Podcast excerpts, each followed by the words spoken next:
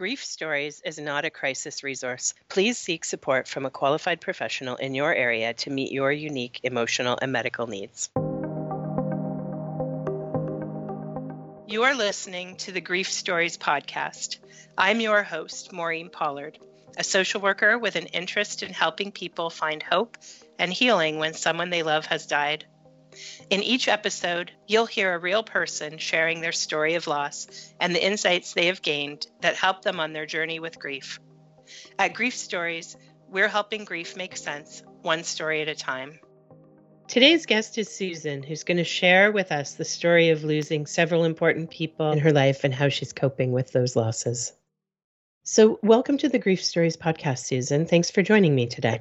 Thank you. I'm very pleased to be here. Mm-hmm. I know it feels funny to say that, but you know, we think that talking about grief is so important because it helps um, it helps people know that they're not alone, that, that grief happens. And when we talk about it, we can normalize the experience of coping with it and, and living with it. So thank you for thank you for coming. Thank you. I agree with you 100%. Yeah. So can you begin today by just telling me about your experience of loss? You had several losses in a row we talked about before, and, and want to just kind of give me an overview of your experience with those losses? Yeah. So um, if I'm going to talk about loss, um, the first loss that I had, which didn't come with the grouping, but um, really prepared me in the sense for what was to come, was the loss of my brother-in-law. At, he was 18, I was 21. I had been married six weeks. He was my best friend, and he was killed in a car accident. Um, that, and then, you know, I learned now that there were many lessons I learned then that prepared me for what was to come. Um, following that, many years later, thankfully, um, when I was 53, so whatever the math is there, my husband died suddenly of a heart attack. Um, um, and that was seven years ago in May. Um, he was 54. There were, you know, either then thinking he had the flu for a couple of days. Um, you know, it was shocking. It was an absolute shocking, devastating loss. Mm-hmm. Uh, Sudden and yeah. unexpected, um, and just really um, that can be a traumatic loss. Um, traumatic in a different way than losing your 18 year old brother in law in a car accident. Um, Absolutely. but still, sudden loss is traumatic often. Mm-hmm. Mm-hmm. And I mean, obviously, the loss of my husband affected well, me, my children, everyone who loved him. But it, it really, the loss of a husband is a different kind of loss, I think, than mm-hmm. any other. Well, it's because, it's it's your life partner. You're supposed to be doing yeah. things together. You guys were 100%. a team. Yeah. Yeah. Yeah. In all yeah. aspects, we're a team, you know, and also, yeah. um, you know, it's sort of your future. Mm-hmm.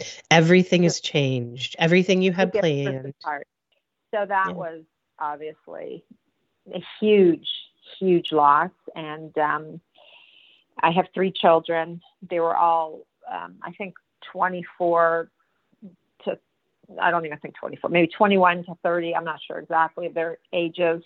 Mm-hmm. And um, clearly, you know, it was a huge loss to all of us. And it's taken um, years to sort of um, regroup as a healthy family, I think mm-hmm. is the mm-hmm. words in that.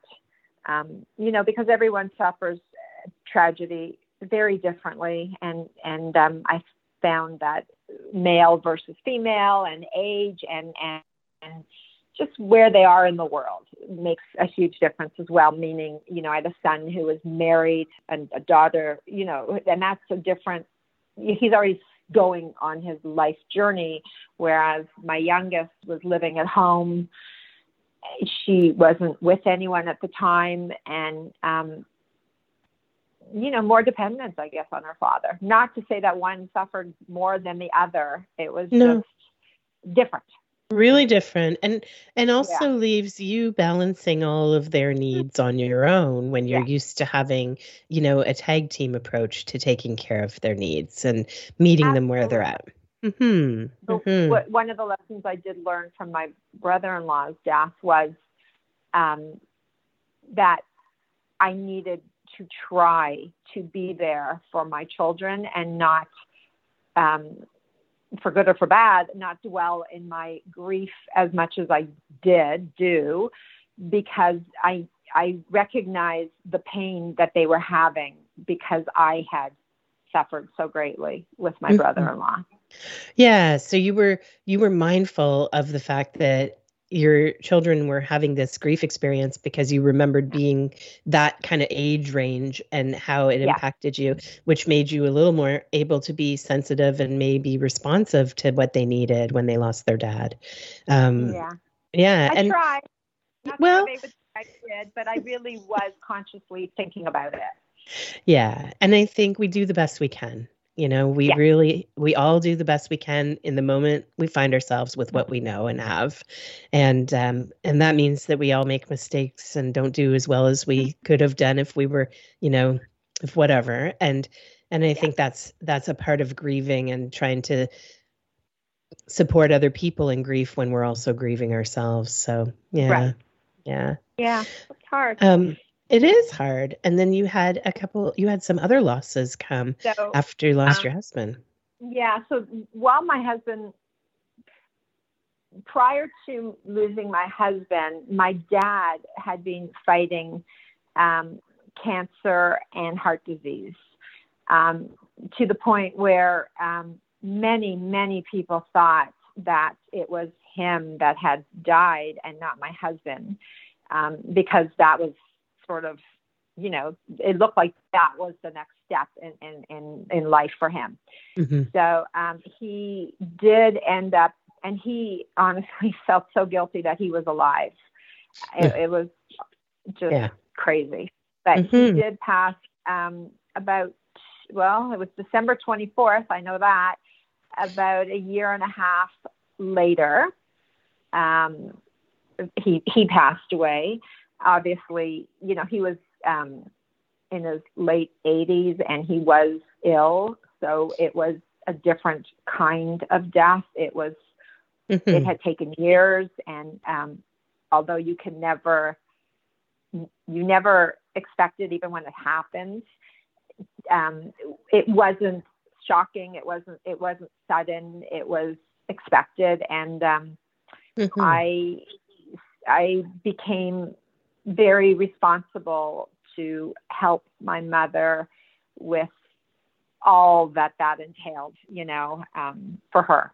Mm-hmm. One because I've gone through it, and another because I was responsible for their will. So, um, you know, it was a time of, of still grieving, certainly for my loss, and then um, adding on more. Mm-hmm. And it sounds like it. It um, you know, you had done some anticipatory grieving, we call that, of course, right? When you know exactly. that it's coming. And some of that work was done and and I I noticed that you said that you know it was still a bit of a surprise when it came and I think that that's such an important point even though we know someone's diagnosed with a terminal illness. We know the time is coming. When it actually happens it still catches us off guard because even if we know it's coming we don't know when or how or what day or what we'll be doing or what they'll be doing. And and so we have that element. And then you add it into the fact that now you're an expert in what you do when somebody dies because you've had to take care of it when your husband died. And so here you are you know, walking your mom through the steps that you already exactly. knew. I think mm. the other thing about when someone dies, because I've talked to so many, especially widows, who have gone through long terminal diseases, and I think that the what I think is it's final. You know, no matter how much you prepare, death is final, and that's something you just can't wrap your head around because even after someone dies, you're still kind of looking for them to call you or to ask them a question. It, it's just a hard thing for us humans to really wrap our heads around. Final. Mm-hmm. Mm-hmm. Well, we're not, you know, we're not always very good at change. and it's definitely yeah. a change in an, in their availability to us in the ways that we run our days right like our routines are all upside down and changed yeah. and and we're not so great at that process so i think you're right it's that the finality of it takes a long time to adjust to and to mm. to um, adapt to i agree um, and so while my father was ill um, my brother, um, who's about six years older than me, I, me, mm-hmm. Mm-hmm. Um, um, was, well, he had to deal with some heart issues, but as well, he was finally diagnosed because we had recognized some issues um, with early onset Alzheimer's. So I'm not sure if he was diagnosed, but we knew we were finally um, dealing with the medical system, knowing that there was something going on with his memory, assuming it was Alzheimer's, but very shocked that someone as young as he had early onset. So that was going on, and that um, that became my focal point for three very, very difficult, horrible, long years. Mm. Um, dealing every single day with um, you know his every issue that you can imagine including the fact that he he still had a son who at that point was um, about 11 and and he was divorced. So you know back and forth getting his son to the home because he couldn't drive he couldn't really speak. It, it was it was a true nightmare. So that was going on while my father was ill we finally lost my brother at the age of 64, um, just before COVID hit, thank God, mm. um, in, in September before, you know, major COVID happened. Um, and that was, again, you know, I was full on completely dealing with him daily, hours and hours and hours. And, mm-hmm. um, again, I was responsible for his will. yeah. Well, it's a big commitment to care for someone with dementia. And uh, when you add into it all the logistics of having a younger child, having um, a lot of things to take care of business wise that way because of the person's yeah. young age, you know. Yeah. You know, and here you are again, the expert in the end of life process and and what happens after. Yeah, unfortunately, with him, he was very young, very strong and um, so sweet.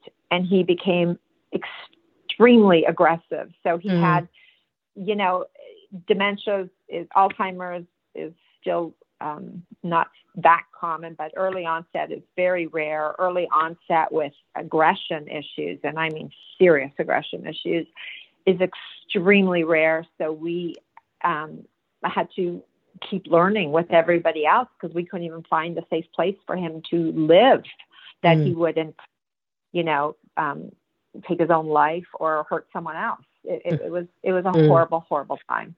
Mm-hmm.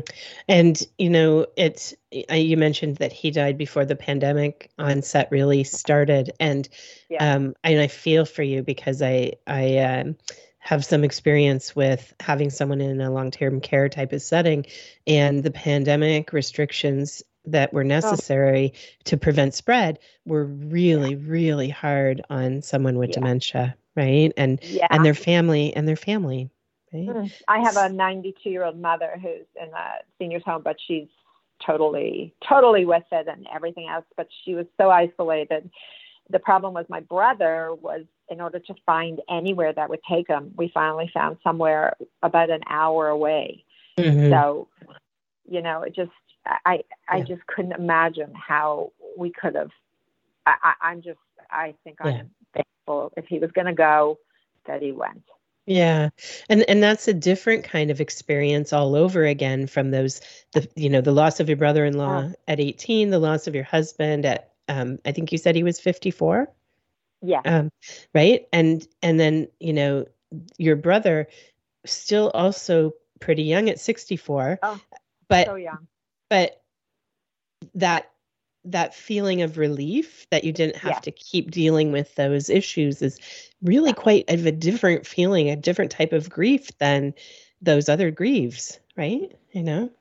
So, you know, you're so right. It was such a different feeling because I really believe that for us to not be selfish, we needed to let him go because that's what he wanted and that's what he needed. Mm-hmm. On the mm-hmm. other hand, losing him, and I guess um, living day to day with such a horrific disease, I found it was overwhelming to lose him, just mm-hmm. unbearable. And mm-hmm. maybe part of it was that, you know, my mind had to shift to accepting that death was a good thing. That's, I never thought about it. Yeah. Mm-hmm. Well, the other thing I find for some people is that when you are a caregiver for someone who needs you so very much in every part of the day, um, there's a there's an element that is hard to adjust to when they're suddenly gone. Yeah. So you have also this grief over, over the loss of the caregiving role. Mhm. Mhm. Not necessarily that you wanted to carry it on because it's painful and it's God. hard and it's a lot of work. No. But it's more like what do you do with yourself now? Well, definitely because in between my father and my brother, my other brother passed away. And mm. um, he died six months after my dad, also incredibly sudden, unexpected. And we were a tag team um, dealing with my other brother, who they're all older than me, but he was younger than the oldest, hmm. um, who was going through Alzheimer's. We used to divvy up the work. And I, you know, when he wasn't feeling well, I jokingly said, "Don't you dare go and leave me." And the next day he did. Oh no! totally unexpected. And he left. Um, he's all my both my brothers were married a crazy amount of times and had different age children, but he left a son who was eight. You mm. know, my 64 year old brother left an eight year old and 40 year olds, but but um, yeah. So yeah. and a grieving widow of you know not even in her 40s. So it was another crazy experience to go through. Wow. Yeah. So so really five losses over this span of time starting when you were 23 but really each one 21 21 sorry 21. oh that's okay yeah i do feelings more than numbers really so me too me too me too um Just as i get older oh my god yeah yeah but the the the sense of you know what i heard you say in the beginning of our talk is that that what you learned when you lost your brother-in-law so young. Really laid a foundation for how you would handle and go forward through these other loss experiences. And so it's it's like it feels like it was this whirlwind of loss that you were in. It was unbearable. I mean every time i got up you know starting to sort of find my way back into the world as the new me, I would be back in. And, and, you know, and oddly enough, or ironically, as this was happening, I kept getting grandchildren, being blessed with grandchildren. So my friends mm-hmm. would say, You only call us if someone's dying or someone's giving birth. Like your life is, you know, really at the highest levels of high and low. It was very strange. Mm, what an interesting contrast. The joy yeah. of welcoming a new life and at the same time, yeah. you know, the pain of leave of having people leave life, right? And exactly. Uh, mm-hmm. And obviously and, those joys were so bittersweet, you know, as yeah. they would be not celebrating them together with my husband, yeah. but it was strange. So one of the big challenges was this, you know, kind of um, storm of emotions that you were riding, highs and lows, and everywhere in between, and really feeling a lot of responsibility. Those were big challenges as you tried to process your grief, process your feelings, and and figure out how you were going to kind of carry these stories that are yours now. Mm-hmm. What were Definitely. some of the, what would you say were some of the biggest challenges? I think, you know, I mean, we've kind of touched on the fact that there were so many losses so quick together. That was a challenge. Would you say there were some other kind of challenges, things that feel like they were heavy challenges in these losses? Oh, there were so many. I mean, first of all, my mother lost her husband and her two sons. Mm-hmm. and then during COVID, she lost her partner and her two sisters. So, um, mm. yeah. Her two so, sisters passed away two days apart. Oh, no. So she just really was even more in the eye of the storm, right? Yeah. In and, some, yeah. And I think so, you mentioned her age was is 90? She's 92 now. And 92 now. As with it as as a human can hope to ever be.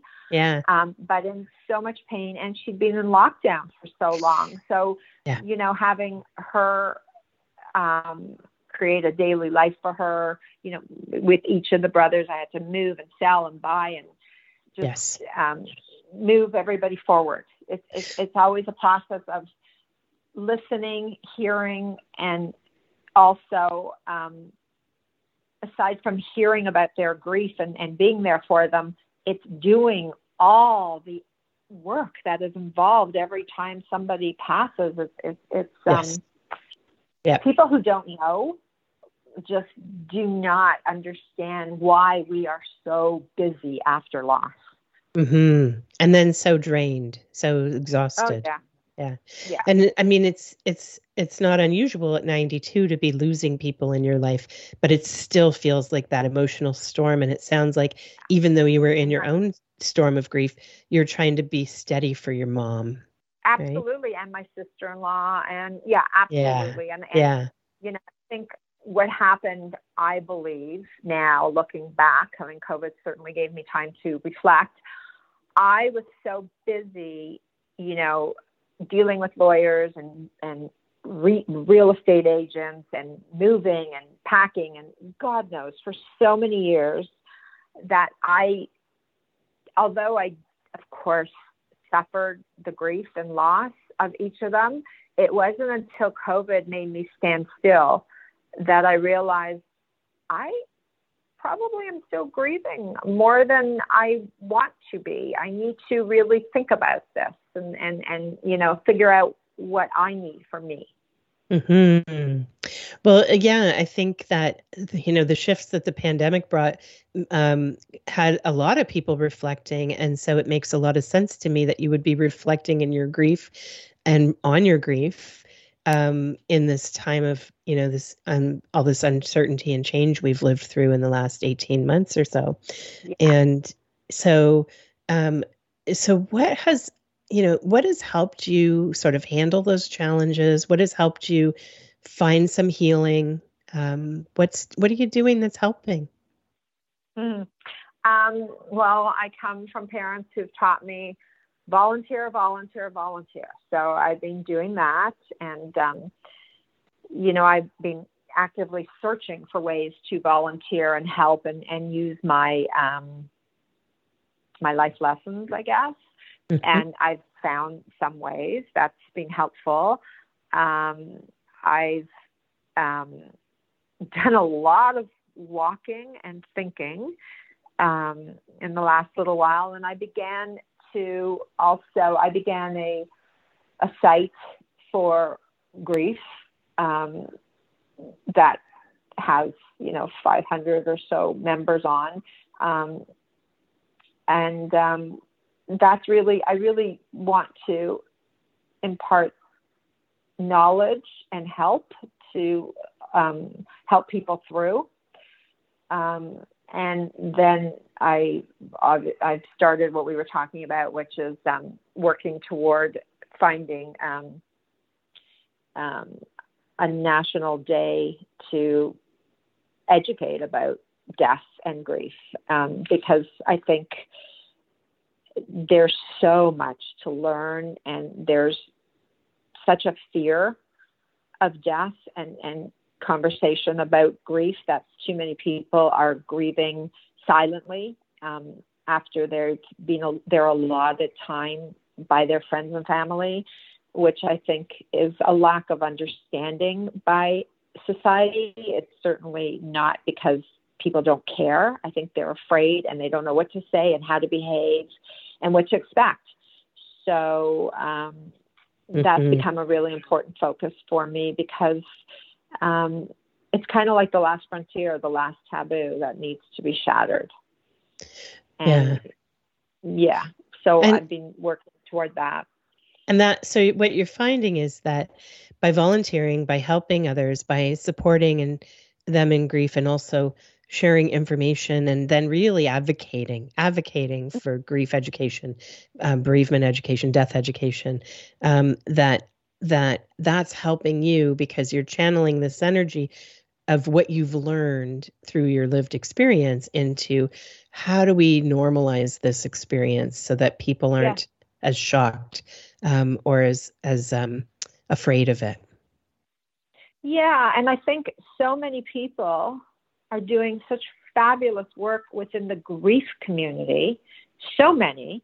Mhm. Um, but I don't think there's enough work being done in the non grief, I don't know what you call it, community to listen, hear, understand, and, and lose their fear about death so the two communities can blend together properly and respectfully instead of having, you know, a huge disjointed um, separation between the two. hmm A lot of the work that I do in grief, people kind of talk about being kind of on the inside of a new club, you know, bereaved Yeah. parents, the bereaved parent club or the widows club or the Yeah. different Yeah. types of, of loss, you know, and it's this sense that um, nobody who hasn't experienced it can understand it or does.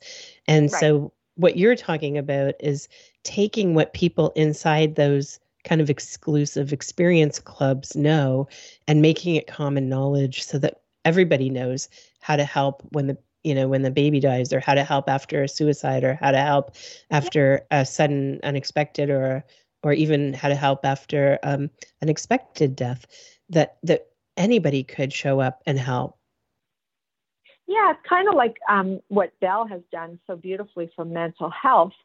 Um, we don't fear it as much. Mhm. It's not uh, a taboo subject that can't be discussed. Someone who has mental health illness now can say out loud, I have mental health illness, and nobody should. I mean, you know, Mhm, we're, we're learning to not um, shun them. And Yeah, we're learning how to, instead of dancing around it, we're learning how to deal with it directly. And that's not to say that all of us have mental health issues or currently do, because I think people go in and out of it. Plus, there's those obviously who um, who can't leave it, you know. Mhm, But mhm. um, it's the same thing with death. You're going to go into mourning, you're going to go out of mourning. But just because you aren't mourning or grieving doesn't mean you don't have an obligation and a responsibility to learn about it and and not run from it. Mhm, mhm. or shun it Exactly. And so, Yeah. I mean, I'm on so many websites where the first thing people write is, um, I have no one else to talk to, so I'm telling you guys today's a difficult day, or I Mhm. drove by something and it reminded me of someone I've lost and I just wanted to share. Well, you Mhm. know, that's not fair. You should be able to share it with anyone, all your friends and family, and their answer shouldn't be, oh, you need to get past. Their answer should be, okay, I hear you. And then life goes on. Yeah. Yeah, just an acceptance of of grief as part of life. Um Yeah. an acceptance of it as as uh, as a part of our our whole human experience. So it's um you know um it's a way what you're doing is really that way of of of finding meaning and finding purpose in the wake of your losses um and and I'm really grateful that you're doing that work. Thank you for that. I need a lot of help. So. Yeah. Well ideally ideally and i think at grief stories you know we believe in those things too. We think that the more people that that know that they're not alone the more people that know how to help when someone's grieving um, that's why we share all the stories that we share so that people can connect with these things and and have a, an understanding of them um, in order to be helpful. So we're we're on the same sort of um, of track um, you know absolutely. And yeah because I've had so much grief in different relationships and also different kinds of death, I'm an open book because I'm I'm happy. I don't I don't like the word happy, but I welcome sharing mm-hmm. because mm-hmm. I know I'm I'm playing it forward because I remember those that came to me when I needed I mean you absolutely need people who are within your club who get mm-hmm. it, who understand the specific kind of loss because I had a terrible time um, because of my age. I couldn't find other people who had lost partners and certainly not to sudden death. Most people, it was, you know, a cancer or, or whatever horrible experience it was. And it was really difficult for me. And I was really thankful when I did finally find very few, but a few people who experienced similar to what I did. Um, so, absolutely, it is imperative that we have our groups and our clubs. Yeah. There, there's, but the two should live together. Yeah, there should be also this broader understanding and acceptance of grief, mm-hmm. even if it's even if it's not someone who gets it because yeah. they went through something very similar. Yeah. I agree. I agree. Yeah, when you ask, you know, I mean, I have learned so many lessons through my grief that I believe are are making me a better person. Mm-hmm. And um, um, those lessons just you know, appreciating life and whatever are also things that you can learn and maybe um, develop a greater appreciation of if you if you are studying and, and if it just was something that was discussed. You mm-hmm. know? Well, you can take the pain. No, you can take the pain and you can feel the pain and be with it, but then you can also transform and and grow, and that means that you have this um, this process that is just a part of a full life experience. Yeah. Yeah. Yeah. I mean, yeah. There, unfortunately, we tend to grow, you know, with the hard stuff, not the easy stuff. It's just human nature. Yeah. It's true. It makes us work. It makes us work and and shift things in a way that we wouldn't if we were comfortable and and everything was easy. Yeah. Yeah. yeah. Thank you so much for joining me to share your story and the work that you're doing. I really appreciate that. Oh, I listen. I'm I'm uh, very grateful for everything that you guys are doing, and uh, I think it's so valued and valuable. And um, anytime I can help, I'm here. Oh, wonderful. Thank you so much, Susan.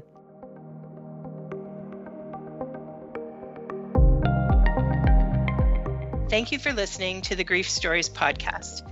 I'm your host, Maureen Pollard. Please remember that grief is universal, but every person's experience of grief is unique.